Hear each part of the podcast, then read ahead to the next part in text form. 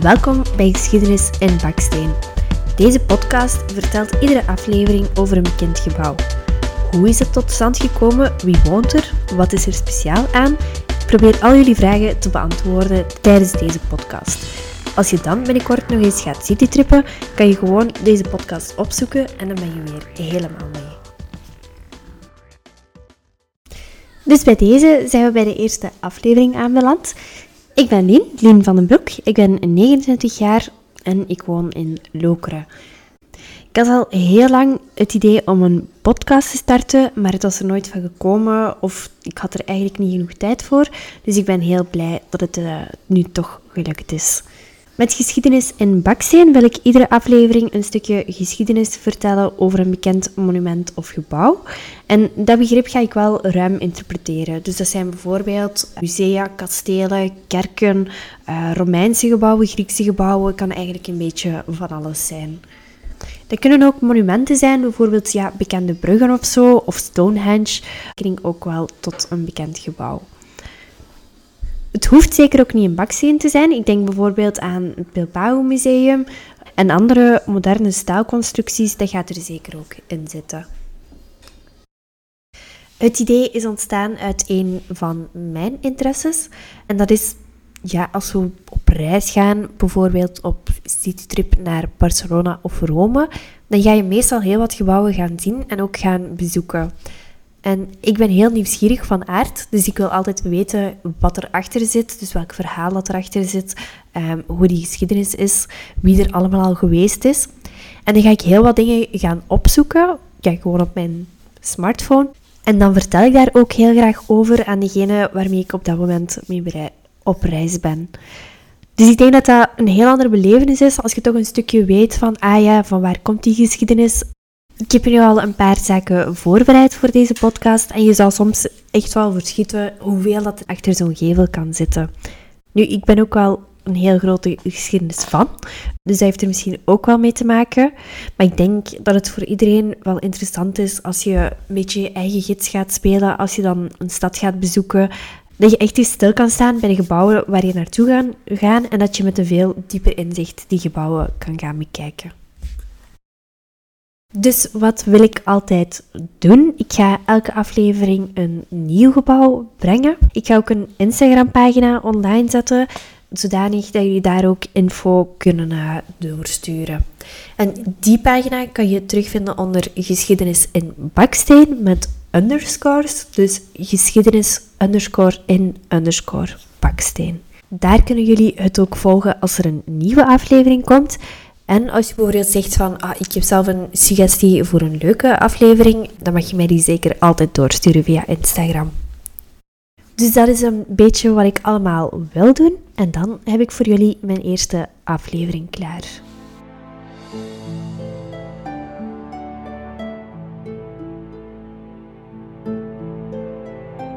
Ik wil het graag hebben over een van mijn favoriete gebouwen van vroeger. Het staat ook wel bekend als het Sprookjeskasteel en het is ook het enige echte Disney-kasteel. Nu gaan sommigen misschien ook al weten over welk gebouw ik het heb. Ehm, het is niet een fictief Disney-kasteel, maar wel het fysieke gebouw waarop de kastelen van Disney geïnspireerd zijn. In het verloop van deze aflevering kom ik daar ook nog op terug trouwens. En anderzijds denk ik ook dat het gebouw um, het gebouw is dat het meest afgebeeld wordt op puzzels. Nu kan ik fout zijn, maar ik herinner het mij zo van uh, vroeger. Ook omdat ik een zus heb die heel graag puzzels maakt en puzzels legt. Um, en ik denk ook dat zij deze ooit wel eens gemaakt heeft. Dus dat triggerde mij ook wel. En eigenlijk wist ik er niet zo heel veel van. Dus ik vond het wel heel leuk om dan voor deze aflevering eens de geschiedenis in te duiken. Goed, dus sommigen zullen het misschien al doorhebben. Het gaat inderdaad over het kasteel van Neuschwanstein. Mijn Duits is niet supergoed, dus ik hoop dat ik het een beetje deftig uitspreek. Voor wie het niet kent, het is eigenlijk zo het witte gebouw dat we kennen van op ja, de puzzeldozen dat zo op een heuvel staat in de bergen. Als je het niet helemaal weet, google het dan zeker eens. Zoek het eens even op, dan ben je helemaal mee voor deze aflevering. Waar ligt het? Ik moet eerlijk zijn, ik wist dat het in Duitsland lag, maar waar het specifiek lag, dat wist ik eigenlijk niet. Maar het ligt bijna tegen de grens van Oostenrijk. Dus als je op kaart gaat kijken bij Google Maps, ja, dan kan je eigenlijk al bijna twijfelen van, ligt het nu in Duitsland, ligt het nu in Oostenrijk? Dus het is echt wel helemaal aan de zuidelijke kant van Duitsland. Voor de kenners, het ligt meer bepaald in de deelstaat Beieren. Dus, dus ja, de provincie Beieren, om het zo te zeggen. Qua omgeving, het ligt echt wel in de bergen en het ligt ook vrij hoog. Ik heb een reliefkaart opgezocht en daar zie ik dat het 900 meter boven de zeespiegel ligt. Dus op zich wel, ja, toch al een stukje in de bergen. Als je boven op de heuvel staat aan het kasteel, dan heb je echt wel een prachtig uitzicht ja, over de Beierse bergen. En als je beneden staat, heb je een heel mooi uitzicht naar het kasteel toe. Dus denk maar aan de typische puzzelbozen, dan lijkt het zo'n beetje alsof het bijna in de wolken staat.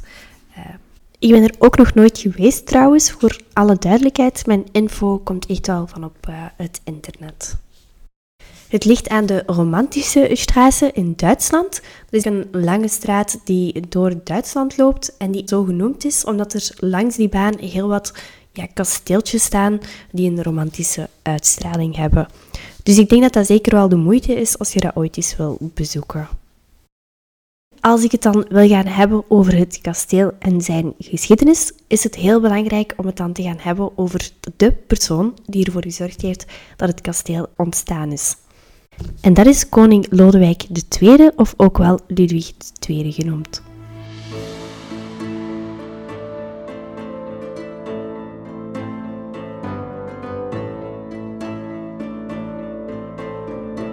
Het verhaal hier begint in 1845. En om even te schetsen, Duitsland is op dat moment zeker nog niet het huidige Duitsland zoals we dat vandaag kennen. Duitsland is op dat moment nog meer versnipperd en is opgesplitst in van die kleine deelstaten. Nu, koning Ludwig, je zou dan denken, hij is koning, koning van Duitsland, maar eigenlijk zal hij enkel koning worden van de deelstaat Beieren. Ik ga dan even een klein zijsprongetje maken en even iets vertellen over die Ludwig, omdat je gaat dat ook zien naarmate dat het verhaal vordert. Dat helpt echt wel om te begrijpen waarom dat, dat kasteel er gekomen is. Voilà, en dat brengt ons in 1845. Ludwig wordt geboren en hij wordt geboren als oudste zoon van de huidige koning. Dus we weten allemaal wat dat wil zeggen. Ludwig wordt eigenlijk al geboren met het zicht om ooit koning te zijn. Van jongs af aan werd hij al klaargestoomd om ooit de troon te gaan bestijgen. Hij woont dus al in een kasteel en dat is het kasteel van Hohenschwangau. En dat kasteel ligt eigenlijk heel dichtbij waar dat later het kasteel van Neuschwanstein zal komen. Dus we zitten ongeveer op dezelfde locatie, dicht tegen die romantische straten en ook in de bergen van Beieren. Wat we weten over ja, zijn thuis, zijn afkomst, is dat hij heel streng is opgevoed. Zijn vader was dan ook echt wel een voorstander van Spartaanse, heel strenge ehm, opvoeding. Die misschien eerder ja, kenmerkend was voor die tijd. Ik wil nu geen algemene uitspraken doen, ehm, maar ik denk dat we ja, de knuffelpapa's die we soms de dag van vandaag kennen, dat dat op dat moment toch wel minder het geval was.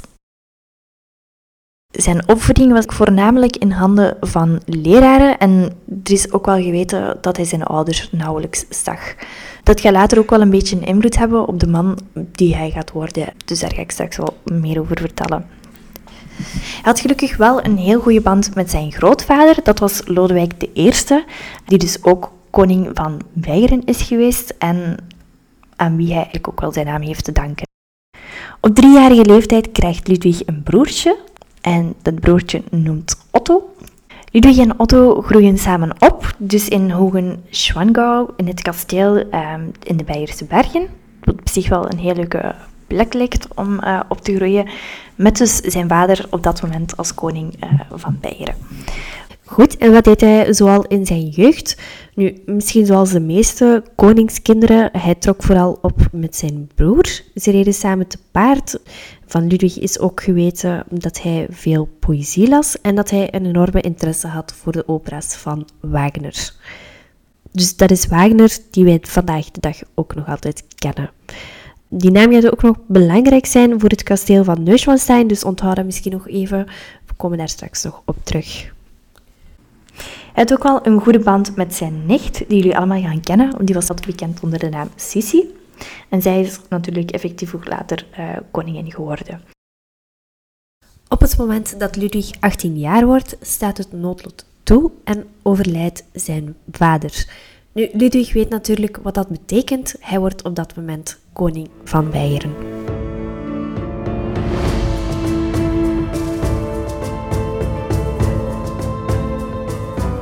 Veel bronnen zeggen dat hij daar op dat moment nog niet klaar voor was om koning te zijn. Nu op zich, ja, als we dat bekijken in het licht van de dag van vandaag, ehm, is dat op 18-jarige leeftijd misschien niet zo vreemd. Er werd ook gezegd dat hij niet echt koning wou zijn. Hij gaat ook een aantal van de uitvoerige taken aan zijn broer Otto geven. En hij gaat zich een beetje terugtrekken in zijn kasteel. Desondanks was hij toch wel een populaire koning. Hij zag er blijkbaar goed uit voor die tijd. Je kan hem altijd eens googlen. Ik weet niet wat ik ervan moet denken, maar ja, ik kan het misschien wel ergens begrijpen dat hij voor die tijd dat hij er wel nog oké uitzag. Maar blijkbaar was hij dus wel aanzien als een mooie man. Hij en zijn broer gaan op dat moment regeren vanuit München en niet meer vanuit Hohenschwangau, waar het, het kasteel waar ze zijn opgegroeid. München is, dat, is op dat moment de hoofdstad van het Koninkrijk Beieren. En dus ja, een beetje zoals we dag vandaag het Koninklijk Paleis hebben in Brussel, is de bedoeling dat je vanuit München gaat regeren, omdat je daar centraal zit van in het Koninkrijk. Ludwig die krijgt van op dat moment al een beetje heimwee naar de plek waar hij is grootgebracht. En hij krijgt dan toch al het idee om een stukje privédomein te gaan bouwen, ver weg van München en terug naar de plaats waar dat hij is opgegroeid. Dus hij wil eigenlijk een ja, stekje voor zichzelf waar hij zich kan terugtrekken, waar niet zoveel ja, personeel zit van het paleis of waar alle medewerkers zitten. Um, een plekje voor hem alleen. Ludwig was ook wel een dromer. Er is geweten van hem dat hij droomde van ridderkastelen en de prachtige kastelen die beschreven stonden in de opera's van Wagner. Hij heeft ook met zijn broer Otto al ja, een stukje door Duitsland en door Frankrijk gereisd, waar hij veel andere kastelen zag die hij als inspiratie zag voor zijn eigen eh, kasteel. In het jaar 1868, als hij vijf jaar op de troon zit, dan overlijdt zijn grootvader en ook een beetje zijn vaderfiguur Lodewijk I. Um, dat zal uiteindelijk wel belangrijk blijken, omdat hij daardoor financieel sterker staat. Hij kreeg namelijk een deel van de erfenis van zijn grootvader. En dat geld kan hij natuurlijk gebruiken als hij de bouw van een kasteel wil realiseren. Dus Ludwig zijn plan wordt concreet. Hij heeft rondgereisd, hij heeft voorbeelden gezien en hij zoekt een stukje privé voor zichzelf. Ludwig begint te schetsen en hij schetst een aantal ideeën voor een nieuw kasteel en hij stuurt die schetsen op in een brief aan Wagner. Ik denk dat hij heel erg opkeek naar Wagner, aangezien dat hij in zijn ja, jeugd ook wel die operas ehm, ging bekijken, die hij ging naspelen, dat hij daar enorm door geïnspireerd was. En nu gaat hij die man effectief vragen van, kijk, wat vind je van mijn schetsen? Er is ook geweten dat hij een band heeft opgebouwd met Wagner. Ze kennen elkaar intussen ook uh, persoonlijk. En Ludwig heeft zelfs een van zijn operas meegefinancierd en gezorgd dat die konden uitgebracht worden. Dus of het echt vrienden waren, ja, dat laat ik misschien in het midden, maar ze kenden elkaar wel. Wagner zat ook wel echt een beetje in de sfeer die hij wou creëren met het kasteel. Heel feeriek en het scheppen van een beetje een droomwereld um, die hij gehaald heeft uit zijn operas. Dus dat was dat. Ludwig heeft een aantal schetsen gemaakt voor zijn kasteel, voor Neuschwanstein. Hij stuurt die op naar Wagner. Hoe Wagner er effectief heeft op gereageerd, uh, dat weet ik niet. En het volgende wat hij gaat doen, is contact opnemen met Christian Jank. Opvallend is dat Christian geen architect is, maar dat is wel de man die de opera's van Wagner visueel vorm gaf. Dus wat was zijn job eigenlijk? Die zorgde voor de scènes, voor de wanden, voor de achtergronden, decoratie, de setting, hoe de hele opera in beeld wordt gebracht. Is echt wel decorontwerper, interieurontwerper, um, zoiets. Dus op zich wel een opvallende keuze om het iemand te laten doen die eigenlijk geen architect is, maar echt iemand die volledig ja, out of box kan denken vanuit die opera-setting van oké, hoe ga ik er nu uh, hoe ga ik hier nu een sprookjeskasteel van maken en van tekenen. Maar dat brengt ook wel ja, het mooie resultaat dat we vandaag de dag kunnen zien. Daarop contacteerde hij het Riedel. En die man was op dat moment architect van een aantal overheidsgebouwen. Dus dat was eigenlijk gewoon zijn functie. Dus misschien wel ja, een logische keuze of een verplichte keuze, dat weet ik niet. Ehm, dat hij bij Edward Riedel ging aankloppen. En die gaat de plannen van Christian Jank um, omzet in effectieve plannen die uitgewerkt kunnen worden. Dus ja, ik stel me dat echt voor als, oké, je krijgt een aantal tekeningen van Jank, um, die hij effectief gaat omzetten in architecturale plannen. En het is dan ook Edouard die de eerste schetsen gaat maken van de plattegrond en van de eerste verdieping.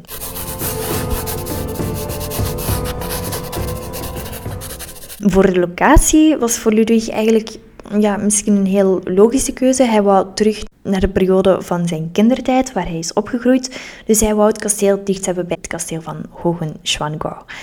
Um, zijn moeder, daarvan is geweten dat zij ook nog in het kasteel woont um, van Hohenschwangau, dus in het ouderlijk huis. Daar woont zijn moeder nu. Hij heeft er niet zo'n goede relatie mee, um, maar op zich gaat hij dan toch terug uh, dicht bij haar wonen. Op twee minuutjes rijden van het ouderlijk huis van Ludwig. We zijn ondertussen 1869. Opvallend, op dat moment is hij eigenlijk nog maar 24 jaar. En terwijl dat de bouw start, is um, het Koninkrijk Beieren officieel in oorlog uh, met Duitsland. De Duitse Broederoorlog genoemd. Um, wat eigenlijk wel een belangrijke oorlog was, want die gaat ervoor zorgen dat er uiteindelijk een jaar later uh, dat Beieren een deel zal worden van het Duitse Rijk. De plannen voor Neuschwanstein zijn gemaakt en ze kunnen starten met de bouw. Dus de eerste steen wordt gelegd. Om te beginnen aan de bouw moesten ze eerst steen gaan ruimen, omdat ze natuurlijk daar in die bergomgeving zitten. Ehm, dus voordat ze even grond hebben om te kunnen beginnen, duurt dit natuurlijk wel even. En ze hebben tot 8 meter moeten ruimen om plaats te maken voor de fundering. Wat hebben ze nadien gedaan? En eigenlijk, ik had er zelfs nog niet over nagedacht, maar heel logisch. Ze hebben de grond um, of het pad naar het kasteel verhard, zodanig dat er eigenlijk ja, een deftig pad was, zodat iedereen die ging helpen voor de bouw um, goed aan het kasteel kon geraken. Voor de bouwwerken aan het kasteel zijn ze eerst begonnen met het poortgebouw. Het gebouwtje dat gemaakt is rond de toegangspoort, voor als je toekomt in het kasteel. Um, en dat is ook het enige deel van het kasteel dat een andere kleur heeft. Dus dat is gemaakt in zo'n rode baksteen, tegenover de rest dat meer zo beige-wit is. Dus het kasteel is inderdaad in baksteen gebouwd. Nu, voor de afwerking van het kasteel aan de buitenkant gaat men ander materiaal voorzien. Dus zo deed men dat meestal eigenlijk um, onderliggend. Ging men een goedkoper materiaal gebruiken, zoals baksteen. En aan de buitenkant werd er dan hier gebruik gemaakt van een witte kalksteen. Um, dus dat geeft dan uiteindelijk ook de witte kleur die we kennen van het gebouw en waarmee dat de gevel volledig bekleed wordt. Voor de afwerking van de vensters, de bogen en de zuilen werd er marmer gebruikt uit Salzburg. Nu, voor de statistici, ik weet niet of het veel is, um, het klinkt heel veel. Er werd 1550 ton kalksteen gebruikt en maar liefst 465 ton marmer. En dan zijn er ook nog eens 400.000 tegels gebruikt voor de afwerking van het hele kasteel. Zo, dus de bouwwerken zijn begonnen. Ludwig II was blijkbaar wel niet van de makkelijkste. Hij vroeg meermaals om de plannen te herzien, waardoor de kosten ook herzien moesten worden. En dat vroeg heel wat ja, inventie en aanpassingsvermogen van de bouwheren. Nu, daardoor is het wel zo dat er heel wat nieuwe technieken werden gebruikt om deze bouw te realiseren. Ook voor de aanvoer van het materiaal werd technologie gebruikt. Zo werd er een kraan gebouwd die door stoom um, wordt aangedreven. En ook voor het interieur werden er voor die tijd een aantal technische snufjes gebruikt. Ik heb het hier opgeschreven wat er zoal voorzien werd. Dat is centrale verwarming, dus eigenlijk ja, verwarming zoals we het nu kennen. Hij had ook een telefoonlijn, een soort primitieve versie van een telefoonlijn. Er was een elektrisch belsysteem waarmee hij zijn personeel kon oproepen. Hij had ook al toegang tot warm water en koud water Voor zijn maaltijden werd een liftje gebruikt om dat te serveren. En zijn toilet had al een automatisch spoelsysteem, wat echt wel heel nieuw was voor die tijd. De bouw van het kasteel zorgde 20 jaar lang voor werkgelegenheid in de streek. Ehm, het is ook wel echt een heel groot gebouw. De lengte is ongeveer zo'n 150 meter, dus daar zit je natuurlijk wel even mee bezig voordat het gebouwd werd. En er waren soms tot wel 300 mensen per dag nodig um, om die bouw te realiseren. Ik heb ook gevonden dat ze s'nachts doorwerkte, ook al was er niet echt licht, maar zo onder het licht van olielampen. Dat lijkt romantisch. Um, maar ik denk zeker niet dat het gemakkelijk was om in die tijd um, arbeider te zijn voor een bouw.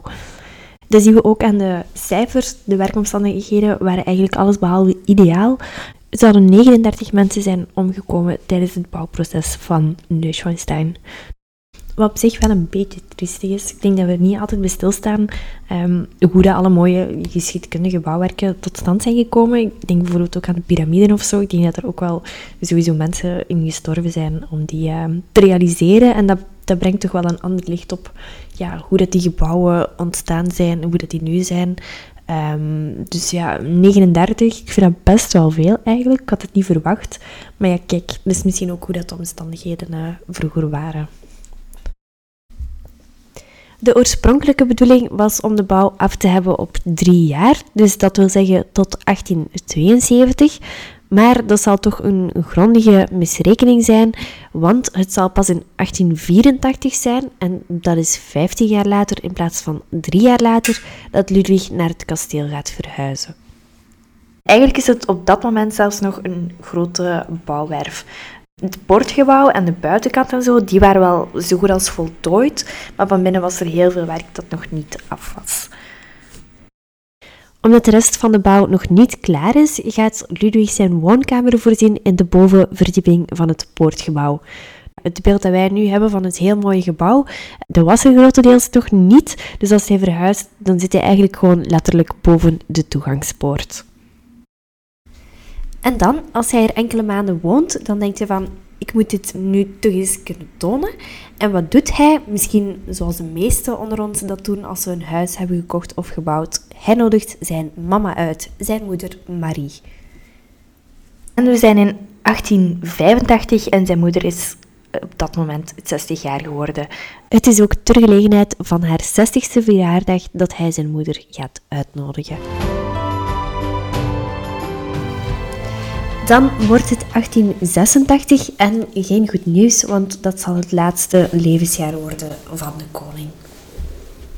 Hij is geen populaire koning meer, hij treedt al een tijdje niet meer in het openbaar. En volgens bronnen gaat het ook niet zo goed met hem. Hij eet niet meer gezond, hij is enorm toegenomen in gewicht. En dat zou een van de redenen zijn waarom hij niet graag meer buiten komt. En het verergert zelfs in die mate dat zijn regering hem krankzinnig laat verklaren. Of met andere woorden, geestelijk gestoord. Of dat echt geschiedkundig bewezen werd geacht, um, dat, dat weten we eigenlijk niet. Maar er zijn wel heel veel bronnen ja, die zeggen dat dat toch wel op een heel loesje manier um, is gebeurd. Nu, wat gebeurt er? Op 10 juni staat er ineens elf man voor het kasteel van Neuschwanstein. En dat onder leiding van de minister van Buitenlandse Zaken. En die staat daar met enkele van zijn stafmedewerkers. Nu, wat willen ze? Ze zijn eigenlijk speciaal naar daar gekomen omdat ze Ludwig II wil laten doen aftreden. En om, ja, kort door de bocht gezegd, hem meenemen naar München en om daar uh, gevangen te houden. Ze staan daar aan de poort met elf man. Um, de huidige kolonel staat er ook bij. Maar degene die de poort um, bewaakt, dat is eigenlijk de Jean d'Armerie van de tijd, die houdt zijn been stijf en die zegt van kijk, ja, ik laat deze mannen niet binnen. Daar was ook een barones aanwezig die de mannen aanmande om te vertrekken. En volgens Wikipedia heeft ze de mannen zelfs bedreigd met haar paraplu. Na een half uur zijn ze dan toch vertrokken zonder buit. Ludwig hield zijn been stijf en hij is niet meegegaan. Echter, wat doet hij wel? Na het vertrek van de elf mannen uit het kasteel laat hij hun arresteren en worden ze opgesloten in het poortgebouw. Dus als je ooit het gebouw gaat bezoeken, daar heeft niet enkel de koning gezeten, maar ook de minister van Buitenlandse Zaken en de toenmalige kolonel. Op 11 juni, een dag later, krijgt hij opnieuw hoog bezoek, maar dit keer van een psychiater. En die moest eigenlijk gaan onderzoeken of Ludwig II dan eigenlijk echt wel krankzinnig was, aangezien dat dat voor die nog niet gebeurd was.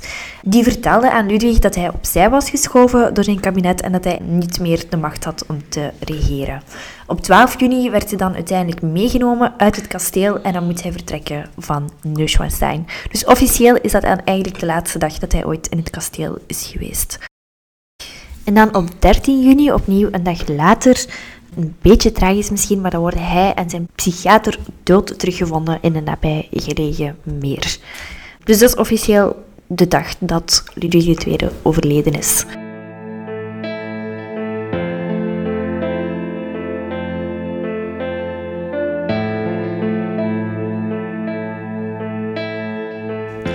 Over zijn doodsoorzaak is er wel veel twijfel. Er zou wel kwaad opzet in het spel kunnen gemoeid zijn, maar dat is alleszins nooit bewezen. Nu, een beetje spijtig. Hij heeft dus 15 jaar lang gebouwd en heeft uiteindelijk maar 172 dagen in zijn kasteel kunnen verblijven. Um, dus is eigenlijk nog geen half jaar, niet zoveel. En van zijn idool Richard Wagner weten we ook dat hij het kasteel nooit bezocht zal hebben. We zijn dus 1886 op het moment dat Ludwig sterft en het kasteel was eigenlijk nog altijd niet klaar. Hij zal het dus ook nooit jammer genoeg afgewerkt gezien hebben. Om de bouw van het kasteel te realiseren heeft hij ook een heel groot deel met zijn eigen persoonlijk um, vermogen gefinancierd. Maar dat liep wel echt op tot in um, de miljoenen schulden die hij al had.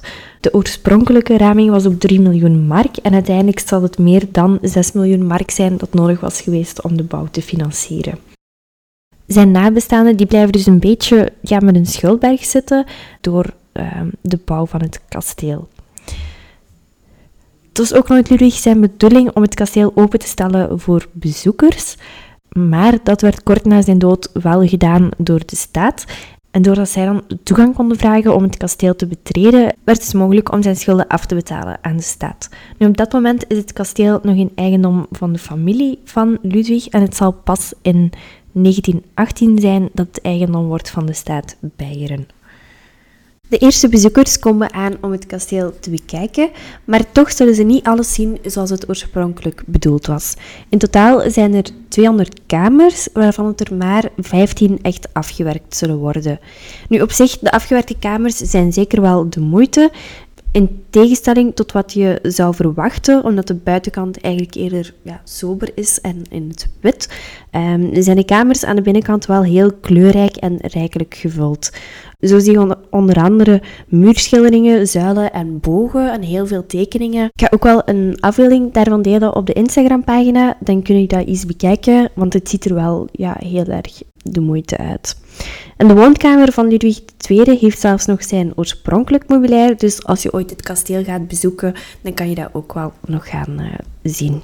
Het gebouw is wel een stevige wandeling. In totaal zijn er vijf verdiepen en de bewoonbare oppervlakte bedraagt bijna 6000 vierkante meter. Nu, hoe gaat het verder met het kasteel? Het kasteel overleeft beide wereldoorlogen zonder schade. In Wereldoorlog 2 speelde het zelf even een belangrijke rol als bewaringshuis. En dan meer bepaald um, voor de nazi's, omdat van toen geweten is dat zij bijvoorbeeld heel vaak kunst gingen plunderen en die bewaarden ze dan op verschillende locaties. En blijkbaar was het kasteel van Neuschwanstein daar één van.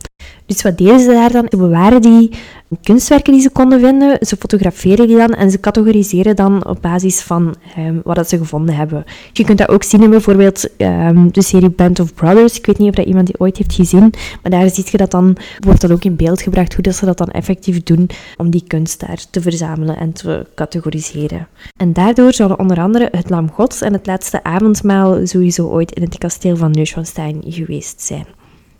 Nu, het was wel even spannend aan het einde van de Tweede Wereldoorlog, want het was bijna gedaan met het kasteel. Um, in 1945 kreeg de SS de opdracht om het kasteel op te blazen, omdat de kunstschatten daarin um, nog verzameld waren en ze wilden niet dat die in vijandelijke handen zouden vallen. De SS-leider die daar ter plaatse was, die heeft uiteindelijk beslist om het niet te doen. Gelukkig dat hij dat niet gedaan heeft. Het was ook al het einde van de oorlog en ja, misschien dat ze toen dachten van we kunnen beter uh, maken dat we snel wegkomen dan dat we nog iets uh, extra gaan opblazen. In april 45 arriveert dan de Amerikaanse Art Protection. Dat zijn eigenlijk een soort ja, soldaten um, die dan bij het kasteel worden geplaatst. En zij moeten dan alle kunstwerken die daar in bewaring worden gehouden, ze moeten die gaan redden en eigenlijk terug gaan herbestemmen en kijken um, waar dat die vandaan kwamen. Dus de oorlog overleeft. Na de oorlog werd het kasteel tijdelijk gebruikt als archief voor de regering, omdat heel veel regeringsgebouwen van München zelf, die waren gebombardeerd en eigenlijk niet meer bruikbaar. En ik denk dat ze met het kasteel wel een heel grote ja, locatie hebben gevonden waarop dat ze veel archiefdocumenten konden bewaren. Er is zelfs gezegd dat ze enkele goudschatten hebben gevonden van tijdens de Tweede Wereldoorlog, dus die mogelijk daar door de Duitsers zijn gebracht.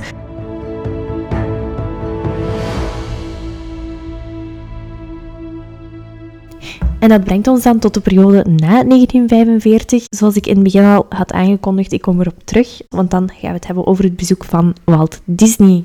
We zijn ondertussen tien jaar later, dus tien jaar na het einde van de Tweede Wereldoorlog.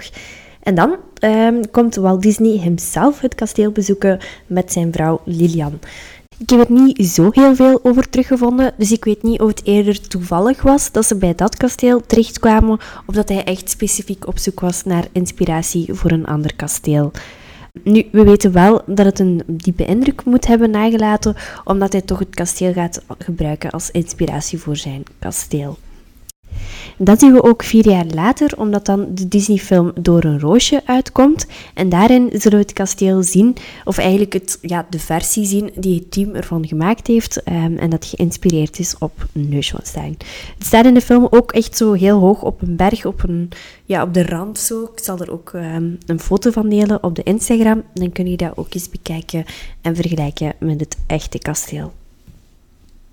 Voilà, dus dat was het voor het kasteel van Neuswanstein. Dus wie weer wil weten, jullie kunnen het altijd eens gaan bezoeken. Ik denk dat ik dat zeker ook eens ga doen. Ik ben nu wel nog meer getriggerd om het toch eens te gaan bekijken. Ik heb nog gekeken online en tickets kosten zo'n 20 à 50 euro. Een beetje afhankelijk van waar je ze koopt en welke tour je gaat doen. Um, of dat je begeleiding wilt of niet, dat hangt er natuurlijk ook van af. Maar als je enkel de buitenkant wil bezoeken, dan kan dat zeker gratis. Het is enkel voor het interieur dat je een ticketje moet betalen. Ik heb ook gezien dat je zo'n tijdslot kan reserveren wanneer dat je de tour gaat doen. Um, dus het is misschien wel slim om dat op voorhand eens te bekijken en te regelen. Want ik heb toeristen gezien in een filmpje online die zeiden van ja, hoe kwamen we dan toe de dag zelf en we konden niet meer ehm, de dag zelf gaan. Dus bekijk dat misschien op voorhand als je effectief een bezoekje wil brengen. Voilà, dus dat was hem. Ik hoop dat jullie het leuk vonden. En ik hoop dat jullie ook feedback geven als jullie daar zin in hebben. Ik ben heel benieuwd. Als jullie nog verbeteringen hebben, aanvullingen, um, dan mogen jullie dat zeker altijd doorsturen. Ik ben zeker geen historicus, dus als jullie dingen hebben die beter kunnen of aanvullingen, dan mag je dat zeker laten weten. Ook als jullie suggesties hebben voor nieuwe afleveringen, mag je dat altijd doorsturen. Dat is zeker welkom, dan kan ik dat ook eens bekijken. Dan wil ik jullie nog een fijne dag wensen. Bedankt om te luisteren. Tot de volgende en ciao!